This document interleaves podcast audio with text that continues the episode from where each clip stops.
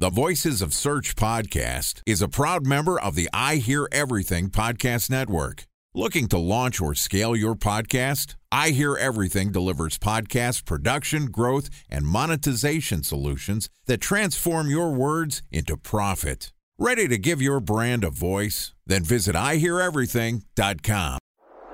Bridge Toll, California customer service number. Highway miles to the gallon, Ford Focus. Thailand cave rescue operation. What is Schema F? Best wine bars in San Carlos, California. Best Western hotels. How old is Ronaldo? What happened with Big Brother? What's a good engagement? How long before a wedding should I send out How many save games the are in the dates? first series? Use IMAP to check Five email on other email clients. Identify fonts from Where to find We were four years in Habit burgers. Welcome to the Voices of Search podcast. Today we're going to discuss SEO in private equity firms. Joining us is Micah Fisher Kirshner, who is the VP of SEO and content at Turn River Capital, which is the growth equity fund that operates in a partnership model with its investment companies. At its core strategy, Turn River's proprietary software growth playbooks are custom made for growing profitable software companies. So far this week, Micah and I have talked about surviving an acquisition as an SEO. We talked about the difference between his role as a private equity firm SEO as opposed to being in house. And today we're going to wrap up our conversation talking about some of the differences between B2B and B2C SEO that Micah's recognized. And this podcast is also sponsored by Ahrefs.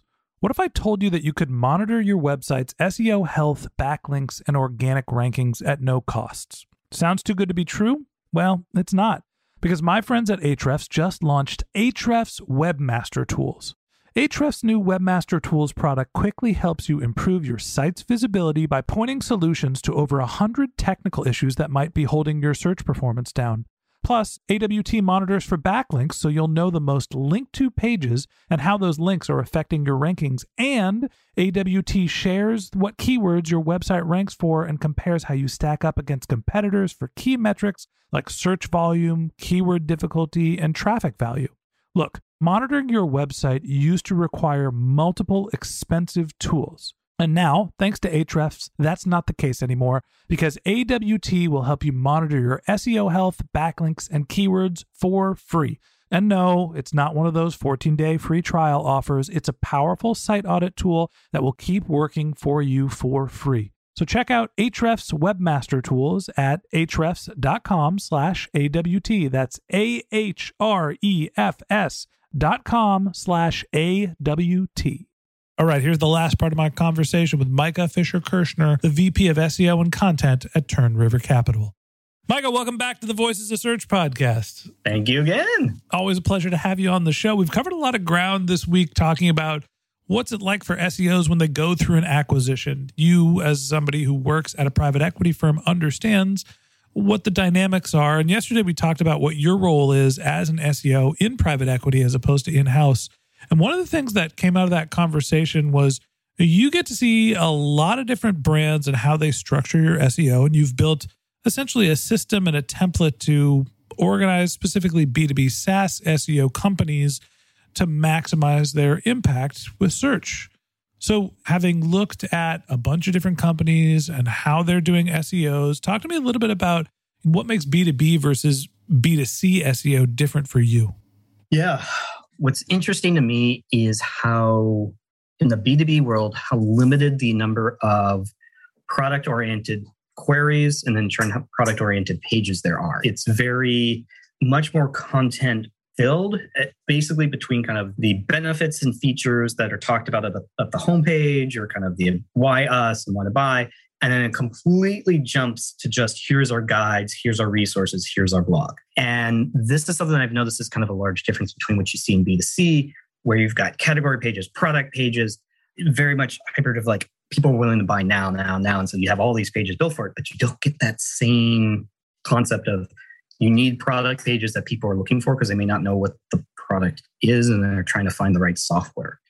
That's probably the one of the interesting things I've noticed over my career when it comes to coming in and to these companies and building the structure and saying, hey, you're not addressing the needs of the user for what they're trying to find. So, is it that in the B2C market, people aren't looking for the type of categorization that they would in B2C, and therefore the category style pages don't exist? You're getting less product pages, basically less volume overall, less less iteration, more content? Or is it just that the SEOs haven't realized that the buying experience is more like B2C and there's room for growth?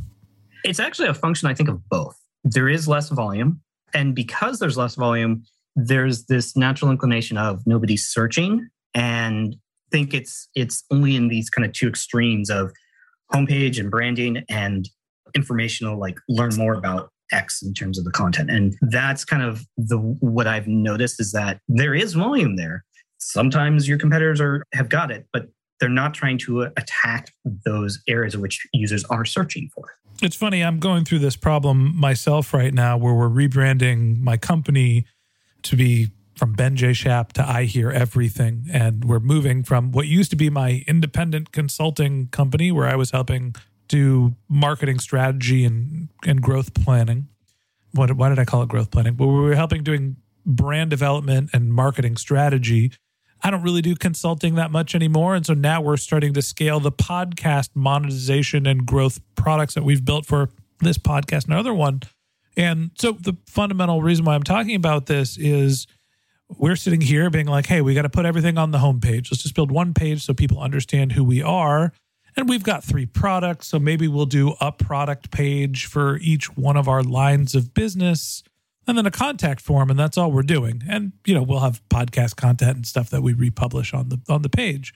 But I'm not thinking about what are our categories. I've got three products. So am I missing the boat? Am I not capturing search demand because there's a class of categories that people are looking for in podcast in content as a service in podcast networks? Or is it really just as simple as I'm creating content for what we actually do?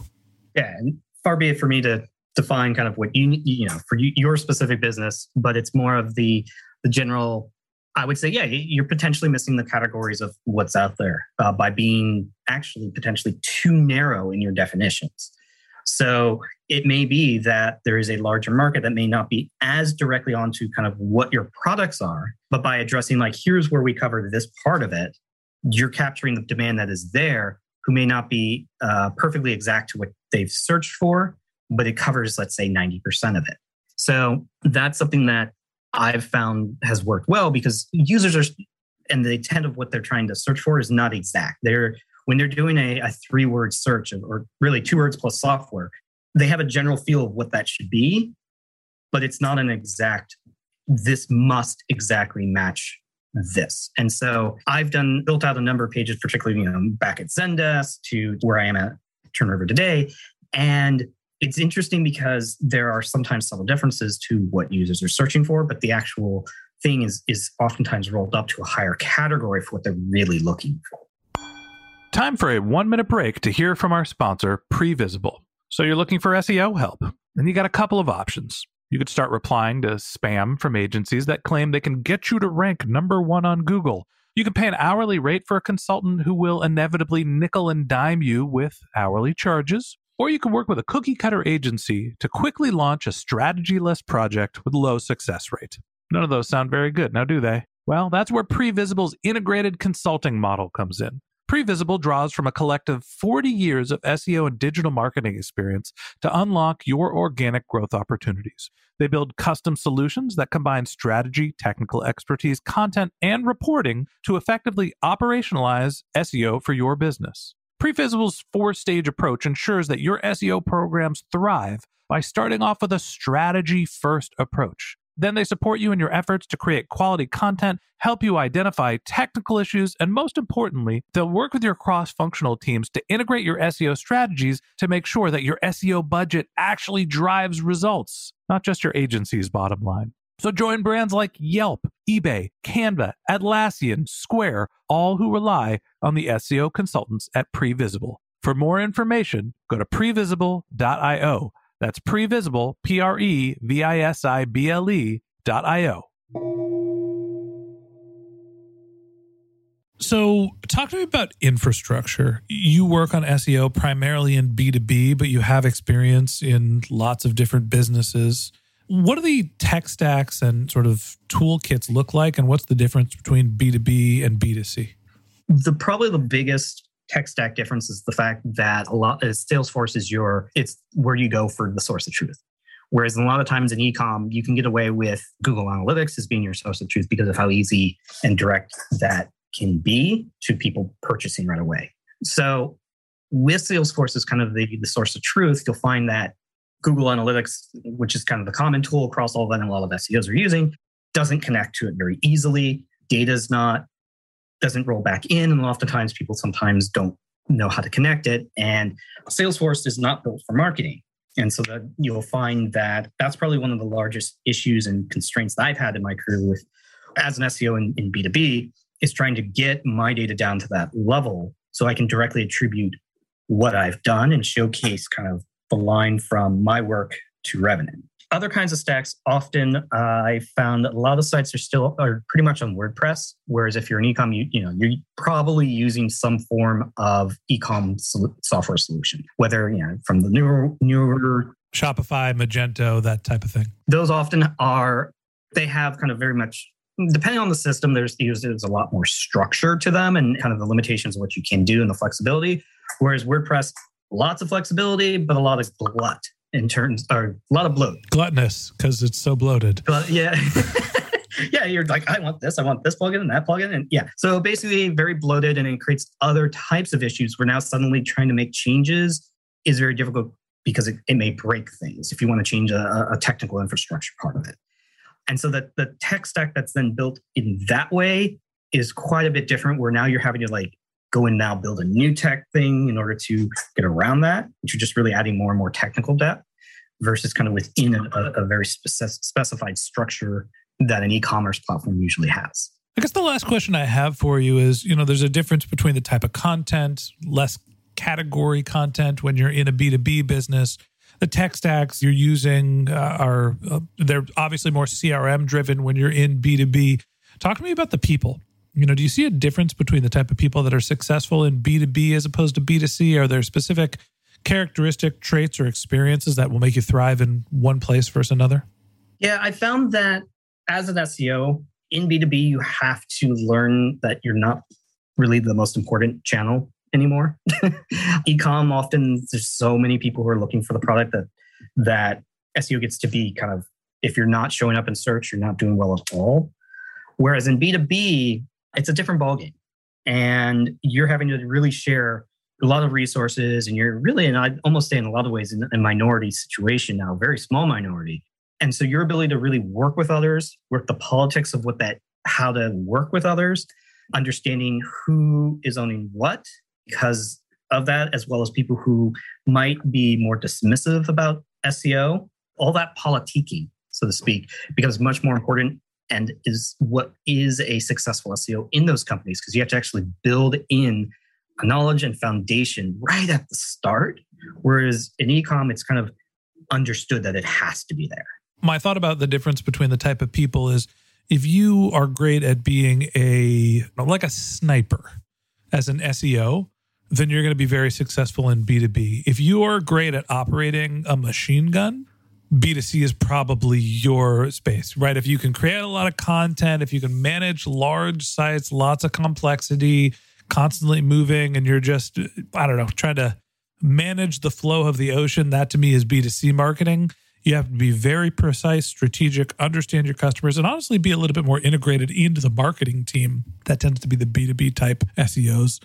Micah, you're in the perfect place to talk to us about the differences between B2B and B2C because you get to see so many different types of SEOs and work with them. I appreciate you coming on the show and sharing your expertise with us. I was happy to be here and enjoyed every bit. All right. That wraps up this episode of the Voices of Search podcast. Thanks to Micah Fisher Kirshner, the VP of SEO and content at Turn River Capital. If you'd like to get in touch with Micah, you can find a link to his LinkedIn profile in our show notes. You can contact him on Twitter, where his handle is MicahFK. That's M I C A H F K. Or you could visit his company's website, which is turnriver.com.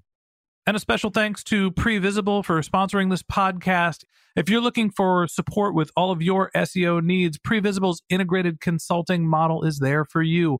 They draw on a collective 40 years of SEO and digital marketing experience to help you unlock your organic search and growth opportunities. So join brands like Yelp, eBay, Canva, Atlassian, and Square, all who rely on SEO consultants at Previsible. For more information, go to previsible.io. That's P R E V I S I B L E.io. And a special thanks to Ahrefs for sponsoring this podcast. Monitoring your website used to require multiple expensive tools, but that's not the case anymore thanks to Ahrefs because they just launched their Ahrefs Webmaster Tools product, which monitors your SEO health, helps you keep track of your backlinks, and gives you the insight into what keywords are performing for free. So check out Ahrefs Webmaster Tools at ahrefs.com slash AWT. That's Ahrefs, A-H-R-E-F-S dot com slash A-W-T. Just one more link in our show notes I'd like to tell you about. If you didn't have a chance to take notes while you were listening to this podcast, head over to voicesofsearch.com where we have summaries of all of our episodes and contact information for our guests. You can also send us your topic suggestions or your SEO questions, and you can even apply to be a guest speaker on the Voices of Search podcast. Of course, you can always reach out on social media. Our handle is Voices of Search on Twitter, and my personal handle is Ben J. Shap, B E N J S H A P. And if you haven't subscribed yet and you want a daily stream of SEO and content marketing insights in your podcast, feed. We're going to publish an episode every day during the work week. So hit the subscribe button in your podcast app and we'll be back in your feed in the next business day. All right, that's it for today. But until next time, remember the answers are always in the data.